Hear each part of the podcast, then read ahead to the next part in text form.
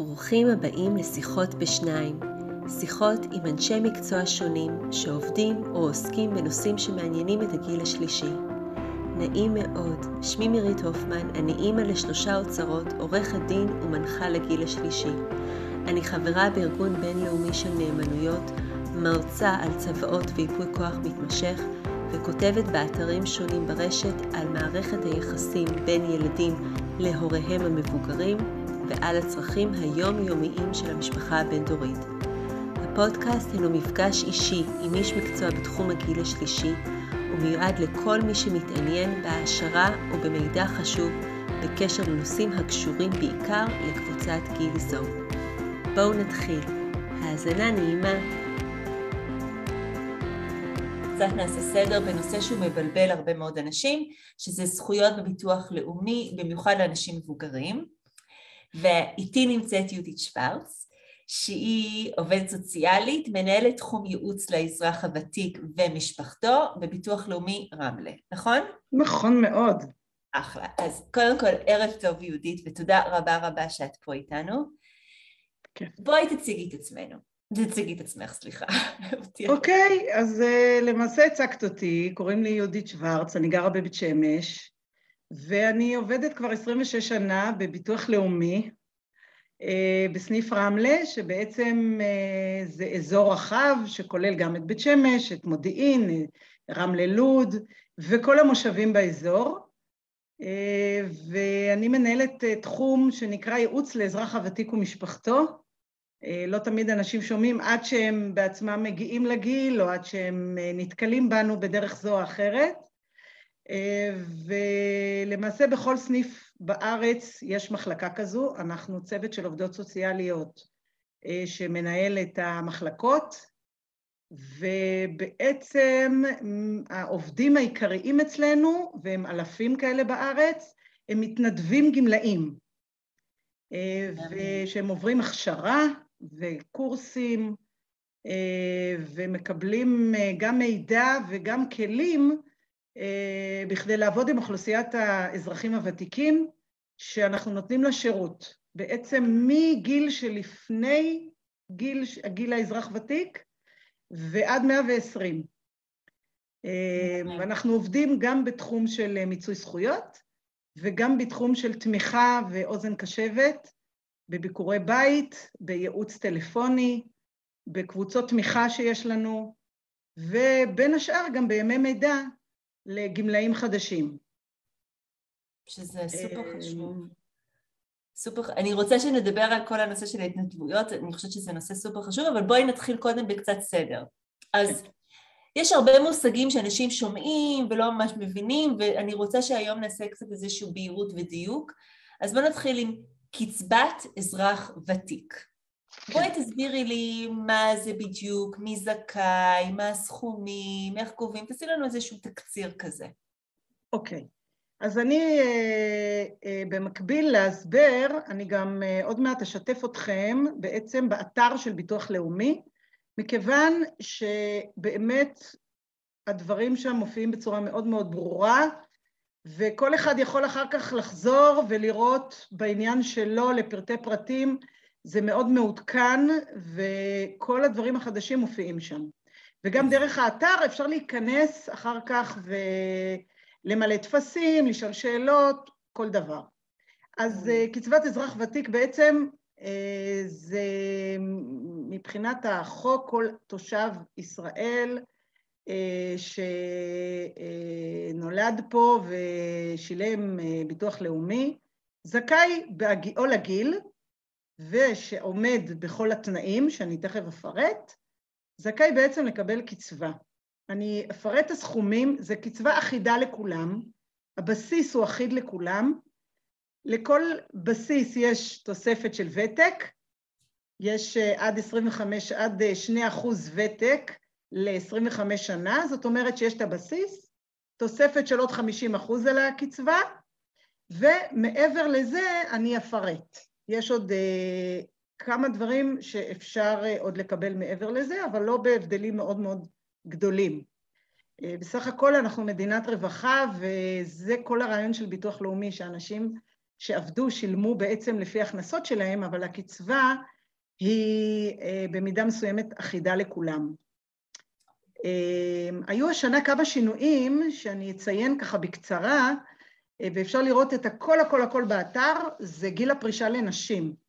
בעצם הגיל שבו אפשר לבדוק זכויות לקבל קצבה, זה גיל 67 לגברים, ועד היום היה 62 לנשים, כאשר מהשנה הזו זה בהדרגה יעלה ל-65.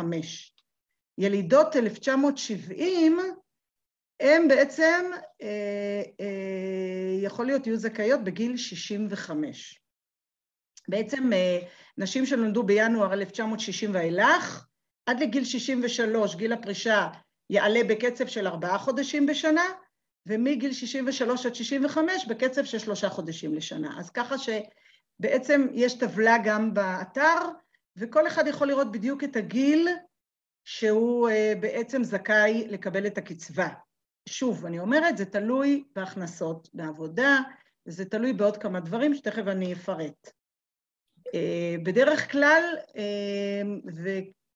ובדרך כלל תמיד, שולחים לכל אדם הביתה את התפסים, ממש ככה חודש לפני הגיעו לגיל. והתפסים רשומים בשם שלו, ורוב הפרטים גם מלאים שם, וצריך למלא עוד כמה פרטים, חשבון בנק ועוד כמה פרטים משפחתיים ולשלוח. זה בעצם באמת נועד להבטיח איזושהי הכנסה חודשית בסיסית לכל אזרח ותיק במדינה. גם אנשים שעלו לארץ עד גיל 60 או עד גיל 62 לאישה, גם יכולים להיות זכאים לקצבה, ומי שעלה אחרי הגיל, בודקים, אם אין לו הכנסות או הכנסות שלו נמוכות, אז גם הוא יכול אולי לקבל את הקצבה הבסיסית. זה נקרא קצבת אזרח ותיק מיוחדת. אבל זה תלוי בהכנסות. מי שיש לו פנסיה מחול, אז לא בטוח שהוא יהיה זכאי. זה תלוי בהכנסות. אני רוצה לשתף את המסך ולהראות לכם כמה הכל כל כך נגיש באתר. אחלה. תוך כדי שאת משתפת, יהודית, רק תבהירי לי משהו. כן. מי שמגיע מחוץ לארץ, לפני גיל 62, עד גיל 62, כן. יכול לקבל את אותו קצבת ביטוח לאומי של אזרח ישראלי, שעבד והפריש ביטוח לאומי, או שמקבל סכום אחר? הוא יכול לקבל את הבסיס, אבל יכול להיות שבלי הוותק, כי הוא לא עבד פה. הבנתי. אם הוא הספיק לעבוד, אז הוא יקבל ותק לפי השנים שהוא עבד פה. הבנתי, אוקיי. אוקיי, אז אני משתפת את המסך של האתר של ביטוח לאומי, שפשוט רושמים אתר ביטוח לאומי, ואפשר להיכנס בקלות, ואתם רואים שיש פה ממש הכל התקני, כפי שאתם רואים פה אפשר להיכנס לשירות אישי, זה מאוד חשוב שירות אישי, כי אפשר להיכנס ובעצם לבקש קוד וסיסמה, ואתם מקבלים את כל האינפורמציה האישית שלכם אליכם הביתה למחשב. יש לנו פה מידע והטבות לאזרחים ותיקים החל מינואר 2022, מכיוון שכמו שאמרתי, היו דברים חדשים השנה, אז אני... רגע, למה זה לא... אם אני לוחצת, הנה. הנה. אז אני רואה פה העלאת גיל הפרישה לנשים, כמו שאמרתי, ואפשר להיכנס ולראות טבלה עם פירוט על הגילאים. יש אוכלוסייה של נשים בגיל 62 שלא עובדות, ולא בחל"ת, ולא מקבלות אבטלה, ואין להן הכנסות, ואין להן עדיין קצבה, והן זכאיות לקצבה, אז הן יכולות להגיש בקשה למענק, זה כבר גם נמצא באתר טופס, אי אפשר למלא אותו מקוון, אבל אפשר להדפיס אותו ולשלוח, יש אוכלוסייה מסוימת כזאת, בעצם שרוצים לפצות אותם על המעבר הזה, כי בעצם כל הזכויות יתחילו רק בגיל יותר מאוחר, כל הזכויות שזה אומר הנחות וכניסות וכל הזכאויות של אזרחים ותיקים, בעצם זה כבר לא יהיה גיל 62, אלא זה יהיה 62 פלוס מספר חודשים יותר. כולל השלישי בשלייקס, יהודית? כן, כמובן. זה הכל יתחיל בגיל, מהגיל, שמקבלים את הקצבה, שיש זכאות לקצבה. הטבות, יש הטבות גם לנשים, אני לא אתעכב, אבל זה, שאתם יכולים לראות את זה באתר, מי שבהחלט יכולה להגיש תביעה לאבטלה עד גיל 67, לכן זה מדובר על נשים, כי בכל מקרה בגיל 67 גברים מתחילים לקבל כבר את הקצבת אזרח ותיק, וגם הסכום שאפשר, תכף אני אפרט על הסכומי ההכנסה, מי שהגיע לגיל וממשיך לעבוד, העלו את הדיסגרד של בעצם הסכום עלה, שאפשר להרוויח ועדיין לקבל קצבה מלאה. בכלל אני ממליצה, מי שמקבל טופס הביתה למלא, אני ממליצה למלא גם עם הכנסות גבוהות, אתם ממלאים, מצרפים את התלוש הכנסה או שומה ממס הכנסה, או כל אחד לפי ההכנסות שלו, ואתם תקבלו פירוט בדיוק מה אתם מגיע לכם, ואם מגיע לכם ואם לא. אני רוצה רגע לחזור בעצם לצנאים, אני חוזרת לדף הבית, ואני יכולה, הנה, יש פה הגשת טפסים אונליין, את האזרח ותיק אפשר בהחלט להגיש גם באונליין, יש מחשבונים שאפשר בהם לבדוק באופן עצמאי מה ההכנסה, באיזה גיל אתה, ולבדוק מתי מגיע לך לקבל את הקצבה. וזאת אומרת, אפשר פה להזמין מסמכים, לשלוח מסמכים, לקבוע תור, הקבלת קהל נפתחה בביטוח לאומי, להתקן חשבון בנק וכולי.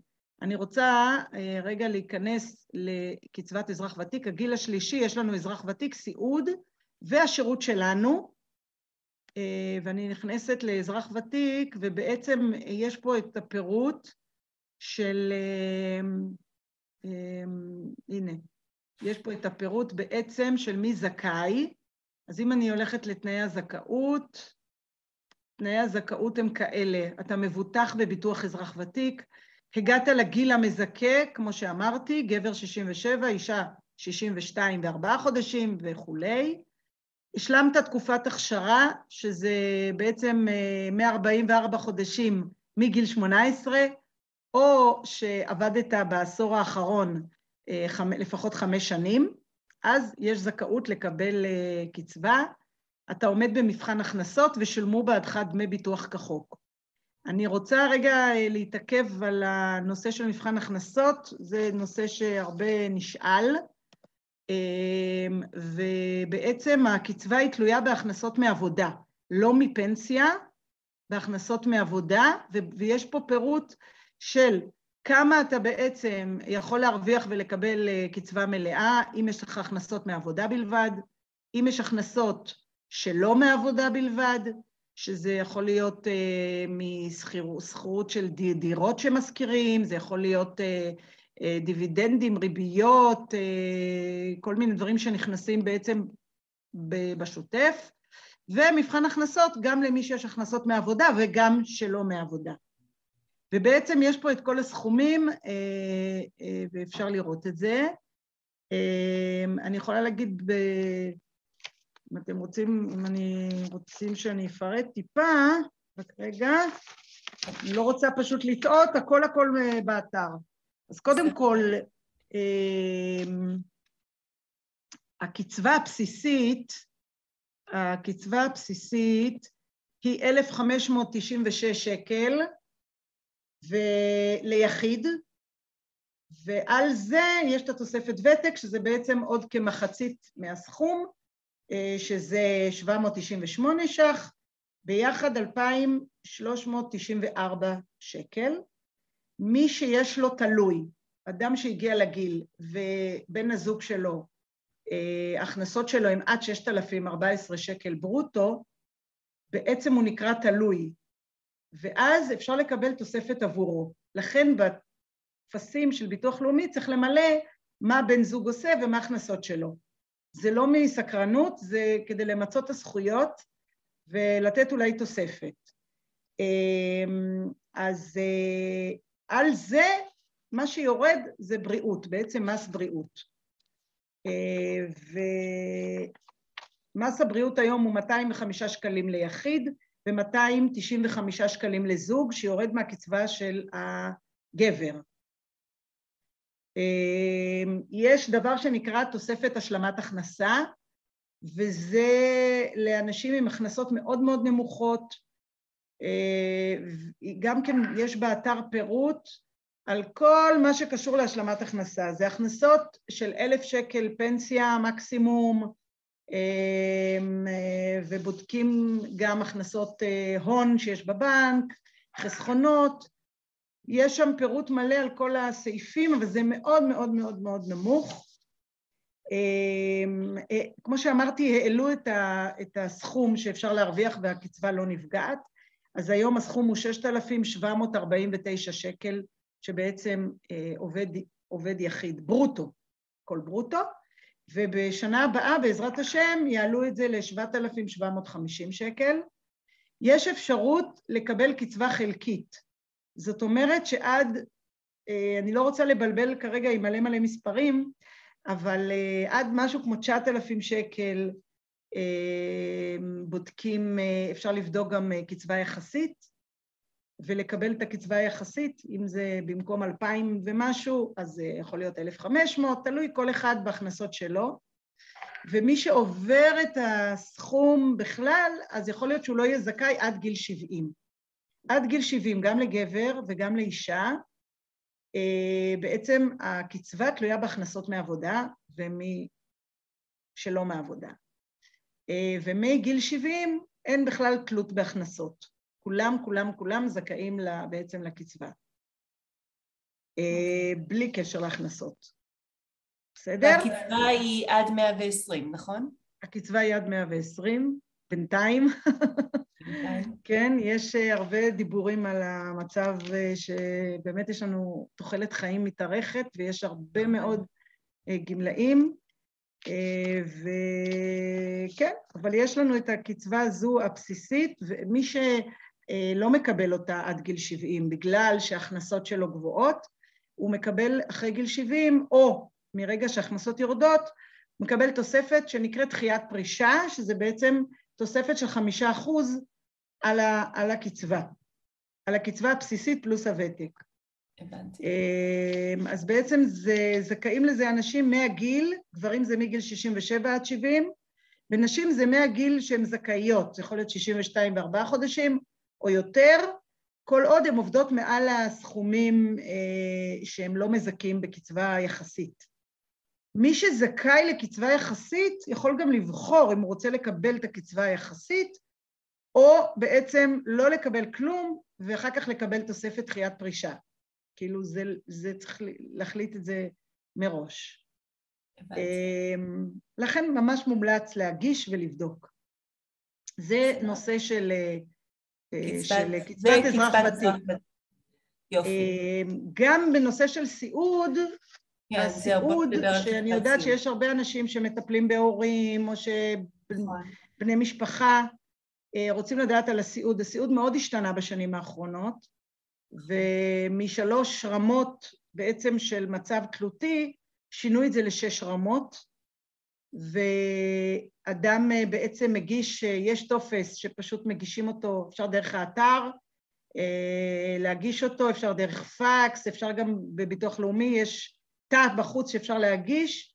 מה שצריך לצרף לטופס זה אישורים רפואיים כמובן, מאוד חשוב שהרופא יציין על המצב של המוגבלות של האדם, מה הוא מתקשה, מעבר לתרופות ולבדיקות. אם הוא היה בבית מאושפז, גם לצרף את האישורים. מי שיש לו תעודת עיוור, גם לצרף, זה גם נותן ניקוד אוטומטי. וחוץ מזה, מצרפים גם אישורי הכנסה. גם בסיעוד יש תלות בהכנסות. ויש לנו גם לזה, יש טבלה באתר, שכל אחד יכול לראות, שבעצם כל אדם שמגיע לגיל, שהוא תושב בארץ, מגיע לו לקבל סיעוד, ושהוא גר בבית שלו, או בדיור מוגן, או גם במוסד, אבל כאשר הוא לא במצב סיעודי, שלא מטפלים בו. כי הסיעוד הוא המטרה שלו, לעזור לבני המשפחה בעצם לטפל באדם המוגבל, ושהוא יישאר בקהילה. מי שיש לו כבר איזשהו גמלה של סיעוד, זאת אומרת, זה יכול להיות שירותים מיוחדים, שאנשים נכים קיבלו בעצם לפני גיל אזרח ותיק וממשיכים לקבל, זה כפל עם סיעוד, זה אותו דבר. יכולים גם לבחור לוותר על השירותים מיוחדים ולקבל סיעוד. זה גם דבר שאפשר לפנות גם אלינו ולהתייעץ עם המחלקות. בביטוח לאומי יש גם היום עובדים סוציאליים במחלקת הסיעוד, ויש עם מי לדבר. אפשר להתייעץ, אפשר לשאול, ואנחנו שם בשביל זה. כמו שאמרתי, יש מבחן הכנסות, שזה בעצם בודקים הכנסות מפנסיה, הכנסות מעבודה והכנסות מקצבה. גם אם יש סחירויות, גם צריך להביא את האישור חוזה של סחירויות. בודקים את הכל, אני יכולה להגיד בגדול, ליחיד, עד 10,551 שקל ברוטו מקבלים סיעוד מלא, לפי הדרגה שנקבעה, ועד 15,827 ש"ח מקבלים רק חצי מהשעות, חצי בעצם מהשעות. לזוג הסכומים כבר עולים, מי שיש לו בן זוג, אז עד 15,000 שקל 827 מקבלים קצבה מלאה, ועד 23,740 ש"ח ברוטו מקבלים חצי. מי ששני בני הזוג הגישו סיעוד, אז ההכנסות עולות, זאת אומרת, גם עד 31,654 ש"ח להכנסות של שני בני הזוג בעצם בודקים ולפי זה מחליטים. הסיעוד בעצם נקבע, מחולק לשש רמות, ובכל רמה יש אפשרות גם לקבל חלק בכסף. בדרך כלל 4 שעות בכסף, זה 819 שקל, בנוסף לשעות טיפול. יש בתוך סל השירותים של סיעוד, יש גם טיפול על ידי מטפלת מחברת כוח אדם, יש גם מרכז יום שמסיעים ומחזירים, שכולל ארוחות והוא מאוד מומלץ, יש מוצרי ספיגה מכל הסוגים שהם מאוד משתלם, ואפשר לפנות לכל שינוי, למי שכבר יש סיעוד ורוצה לשנות, יש לביטוח לאומי גם כן קו של תחום הסיעוד, שזה כוכבית 2637, זה גם מופיע באתר, ואפשר לפנות. כדי לבקש החמרה, מי שכבר יש לו שעות, והמצב החמיר, צריך רק להביא אישורים רפואיים. לא צריך למלא שום דבר, הכל רשום כבר, צריך למלא אישורים רפואיים ולהגיש. אני רוצה שוב לציין, מכיוון שהמחלקה שלנו גם מסייעת במילוי הטפסים, גם יכולה לכוון ולהסביר, וגם לשלוח מתנדב לבקר, לביקור בית. גם אם זה אדם סיעודי, בודד, שרוצה לדבר עם מישהו. אנחנו כמובן עושים שידוך מתאים ומתאימים את האדם המתאים. היה לנו, יכולה לספר שהיה לנו ממש לפני שבועיים, סיפור עם קשיש בן 95 שהיה גר בסחירות, ובעל הדירה, רצה למכור את הדירה, והקשיש בן 95 מצא את עצמו בחוץ, והוא לא הצליח להסתדר, וכנראה שהוא הסתכסך עם הבת שלו, ואחרי שהוא ישן אצלה כמה ימים, הוא החליט שהוא שובת שבט וישן תחנה מרכזית, עד שמישהו מציל אותו ומוצא לו דירה בעיר שהוא גר בה, וכשהמשטרה מצאה אותו בבוקר, אז השם היחיד שהוא יכל להגיד שהוא מוכן שיבוא לקחת אותו, זה השם של המתנדב שלו, שמתנדב אצלו מזה 2 שנים, ומבקר אותו פעם בשבוע, הוא נהיה החבר שלו, והוא רק איתו מוכן לדבר. אז אמנם המתנדב הזה רק מלווה, תומך, מדבר איתו, משמח אותו. אנחנו לא יכולים לעשות הרבה מעבר, אבל הוא איש קשר, והוא מתווך ומגשר. יש לנו מתנדבים שהם בעצם דוברי כל השפות, כמעט, לא כולם, אז אפשר לפנות ולבקש גם בשפות השונות. יש לי, אני... רגע, שנייה, יהודית. אני רוצה לדבר על המערך של ההתנדבות שיש בביטוח לאומי, אבל שנייה לפני זה, לגבי קצבת סיעוד. מה לגבי אנשים שיש להם סיעוד פרטי, זה פוגם בקצבת סיעוד של ביטוח לאומי? לא, אין קשר. אפשר גם להתייעץ איתנו. אנשים באמת, כשמגיעים למצב משבר, אז יש ככה קצת בלבול, לא יודעים מה לעשות קודם. יש גם זכויות של ניצולי שואה, יש זכויות של ביטוח פרטי, יש עוד הרבה דברים וזכויות שאני לא מספיקה להגיד פה את כולם בזמן הזה, אבל שגם זכאים אליהם אנשים סיעודיים, ובהחלט אפשר לקבל את כל האינפורמציה, אבל כל הביטוחים למיניהם זה בנפרד, ואפשר לנצל אותם, כמובן לעשות שתוכנית איך לנצל את זה ומתי. מצוין, אוקיי, יופי. עכשיו תספרי לנו משהו משמח, אני רוצה לסיים במשהו משמח, על כל המערך של ההתנדבות בביטוח לאומי, כשדיברנו על זה מאוד ריגשת אותי, אז בואי תשתפי. כן, יש לנו, כמו שאמרתי, מתנדבים שהם בעצם אוזן קשבת, הם פונים אליי ואומרים לי, יש קשיש של דובר שפה ולא יודע איך למלא את הטופס והוא לא יכול לצאת מהבית, אז אני מחפשת מי גרה באזור שלו, הולך אליו הביתה, מבקר אותו בזמן שלו, בסבלנות. אנחנו עושים המון המון דברים לטובת הקהילה של האזרחים ותיקים, גם אם זה קבוצות תמיכה לאנשים שהתאלמנו, לאנשים שמטפלים בבני זוג, מקבלים גם ידע, גם תמיכה. אנחנו המתנדבים עושים המון דברים שאנחנו אנשי המקצוע גם לא היינו בהכרח מגיעים לעשות את זה, ולמשל היה איזשהו פרויקט הגשמת חלומות, והגיעה מתנדבת שאמרה לי, תשמעי יהודית, הקשישה שלי, מאוד החלום שלה זה לרקוד סמבה וצ'אצ'ה, היא באה מדרום אמריקה, והיא המון שנים לא רקדה, והיא אלמנה אולי 50 שנה, והיא הייתה רוקדת עם בן זוג, והיא לא זוכרת מתי עשתה את זה, היא אישה בת 92, שלא מזמן עברה ניתוחי רגליים, ולא ידענו איך בדיוק זה יקרה, אבל מה שעשיתי זה דבר פשוט, הרמתי טלפון למתנדב, והוא הגיע, אמרתי לו, רק תבוא עם חליפה יפה, והוא פשוט הגענו לאישה, שמנו מוזיקה, והוא הרקיד אותה בעדינות כזו, וכל כך בהתרגשות, שהאישה זה פשוט היה מרגש מאוד מאוד לראות את ההתרגשות בעיניים שלה הנוצצות, והיא אמרה, אני לא זוכרת 70 שנה שאני רקדתי, ולא האמנתי שאני אוכל לעשות את זה. ולקחנו אנשים גם כן לעוד מקומות, למשל אישה ערירית שרק ביקשה לשבת לשתות קפה ליד הים.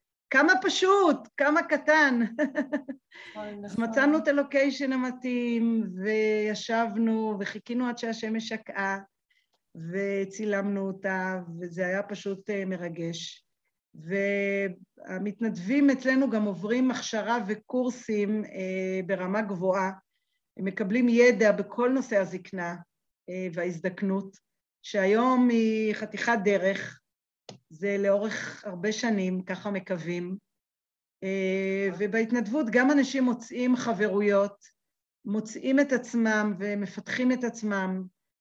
הכי חשוב יהודית, אבל שנייה, הכי חשוב יהודית בהתנדבות זה מי המתנדבים, שכח לספר לנו.